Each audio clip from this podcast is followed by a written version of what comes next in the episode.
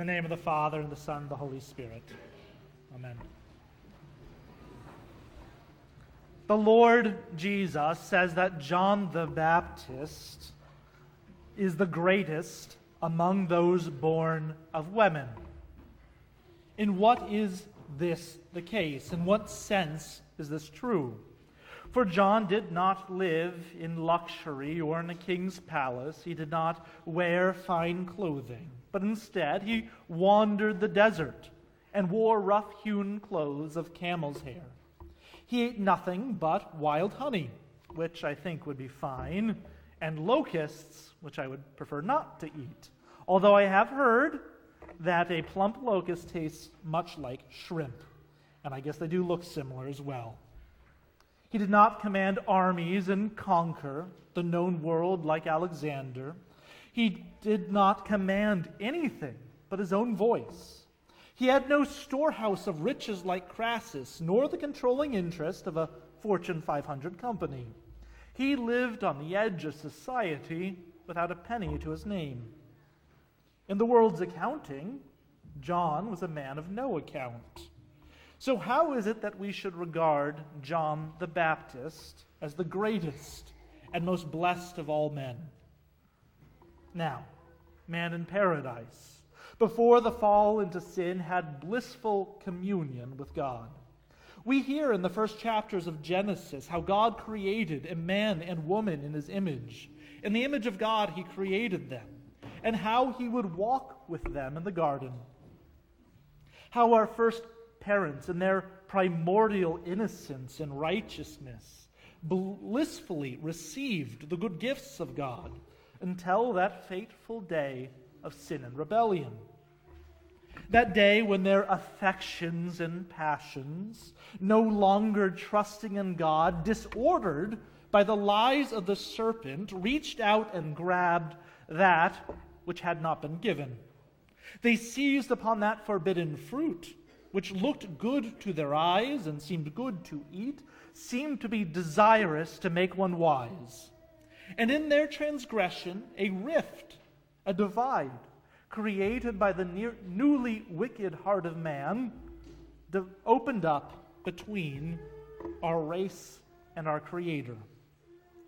But in the fall, God, who would not see the crown of his creation destroyed, gave a promise spoken as a curse to the ancient foe. I will put enmity between you, Satan, and the woman, and between your seed and her seed. He shall bruise your head, and you shall bruise his heel. That is to say, that the virgin shall conceive a son, and her son would be wounded, but he would crush the head of the serpent the promise of the restoration through that seed of the woman was renewed and given also to Abraham and to all the patriarchs. In hope of the fulfillment of that promise, the venerable fathers of the Old Testament dwelled as sojourners in a foreign land. Through Moses on Sinai's height, the promise was given again, and it carried the people of Israel through the wilderness and into the Holy Land where they dwelled in the hope of its fulfillment. It was the promise that the prophets prophesied about. And as we heard just weeks ago, how desperately and deeply Isaiah and the other prophets longed to see that day. The hope of man from the fall, the longing of the patriarchs, the desire of the prophets, that which they could only see by faith and hope. To this, John had been called to testify. He came as a witness, to bear witness about the light, that all might believe through him. He was not the light, but came to bear witness about the light. John was the greatest among those born of women, not because of his wealth, not because of his strength or power of arms, but because he was the first to be given and to see and to recognize the salvation of God in Christ Jesus. The fulfillment of all that God's people had hoped for, longed for since time immemorial. I am not the Christ, he says, but I am the voice of one crying out in the wilderness. Make straight the way of the Lord, as the prophet Isaiah said. John is blessed because he knows who he is, and he knows whose business he is about. And most of all, he is blessed because he knows to whom he points. I baptize with water, but among you stands one you do not know, even he who comes after me, the strap of whose sandal I am not worthy to untie. The light is coming into the world, and he has come already. He stands in your midst. His advent has arrived. His power, omnipotent. His wisdom, omniscient. His righteousness, perfect. I am not worthy even to touch his feet, to serve him as the most servile of slaves. And yet he has come and he stands among us even now as a brother to lift us up. The king who brings the kingdom of God has crossed that uncrossable chasm between God and man. And in his advent, he comes to conquer. That foot, that blessed and holy heel that will be bruised by the serpent, that which I am not worthy to touch, treads closer to the serpent's head. Repent, for the kingdom of God is at hand. This is John's message. All of you who are oppressed and heavy laden, all who feel the venom of the serpent, rejoice at his advent. The Spirit of the Lord is upon him, because the Lord has anointed him. Before the very foundation of the world, the Father has called him to this task, and he gladly does it. The serpent's bite he gladly takes.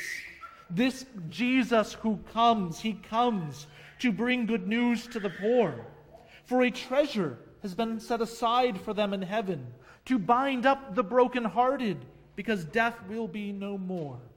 This Jesus comes to proclaim liberty to the captives, the opening of the prison to those who are bound, because he brings an end to the slavery of sin and bursts open the gates of hell, harrowing Sheol. He comes to proclaim the year of the Lord's favor and the day of the vengeance of our God, because the serpent is judged already, and the gr- grace is given to all who believe in his name. The only name under heaven given among men that men might be saved. Those who receive him will be clothed in ash and of the the ash of sin no longer. He will baptize them, anointing them with the Holy Spirit, and cover them with his blood. And he gives them a crown, a beautiful headdress instead of ashes, the oil of gladness instead of mourning, the garment of praise instead of a faint spirit. Those who in themselves were dying in their iniquities, perishing like the grass, withering like the flower, will be engrafted and planted into him and rooted in him who is the vine of life, so that they might be called oaks of righteousness, the planting of the Lord, that God may be glorified in them. Indeed, they shall build up the ancient ruins, they shall raise up the former devastation, they shall repair the ruined cities, the devastations of many generations. Yes, the city of God, which has been ruined by the sins of many generations, will be restored and built up again, made up of the stones of a holy people, made holy by his shed blood, with him as their cornerstone. He brings the final and perfect, everlasting covenant between God and man.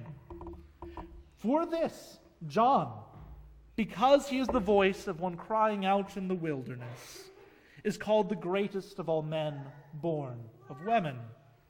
But Jesus also says, Yet the one who is least in the kingdom of God is greater than John.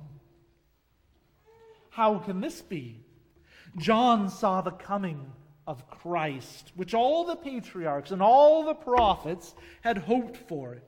But he only saw that final victory of Christ over the serpent by faith in the promise. Beheaded by Herod, John did not live to see the cross, nor the resurrection.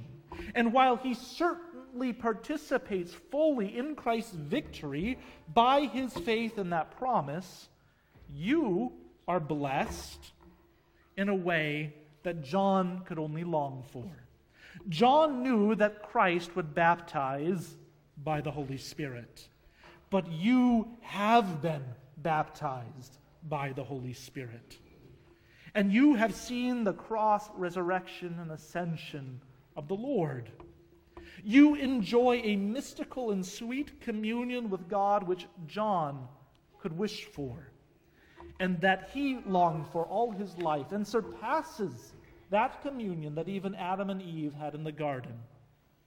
For you have become a temple of the living God in whom God dwells graciously. You too have been born of woman, but you have also been born again, begotten from above, so that you are a child of the Heavenly Father. For you, Isaiah's prophecy has been fulfilled when he says, They will be an offspring the Lord has blessed. All that Christ has come to do, he has done for you, and he does for you this day. Today is the day of the Lord's salvation, and it is your salvation. And so, this third Sunday of Advent, let us sing in rejoicing with the prophecy of Isaiah. I will greatly rejoice in the Lord, my soul shall exult in my God, for he has clothed me with the garments of salvation, he has covered me with the robe of righteousness. And let us hear the admonition of Paul and also his blessing. Rejoice always. Pray without ceasing. Give thanks in all circumstances. For this is the will of God in Christ Jesus for you. Do not quench the Spirit. Do not despise prophecies, but test everything. Hold fast what is good. Abstain from every form of evil. Now may the God of peace himself sanctify you completely. And may your whole spirit and soul and body be kept blameless at the coming of our Lord Jesus Christ. He who calls you is faithful, he will surely do it. Amen. The ushers may receive the offering.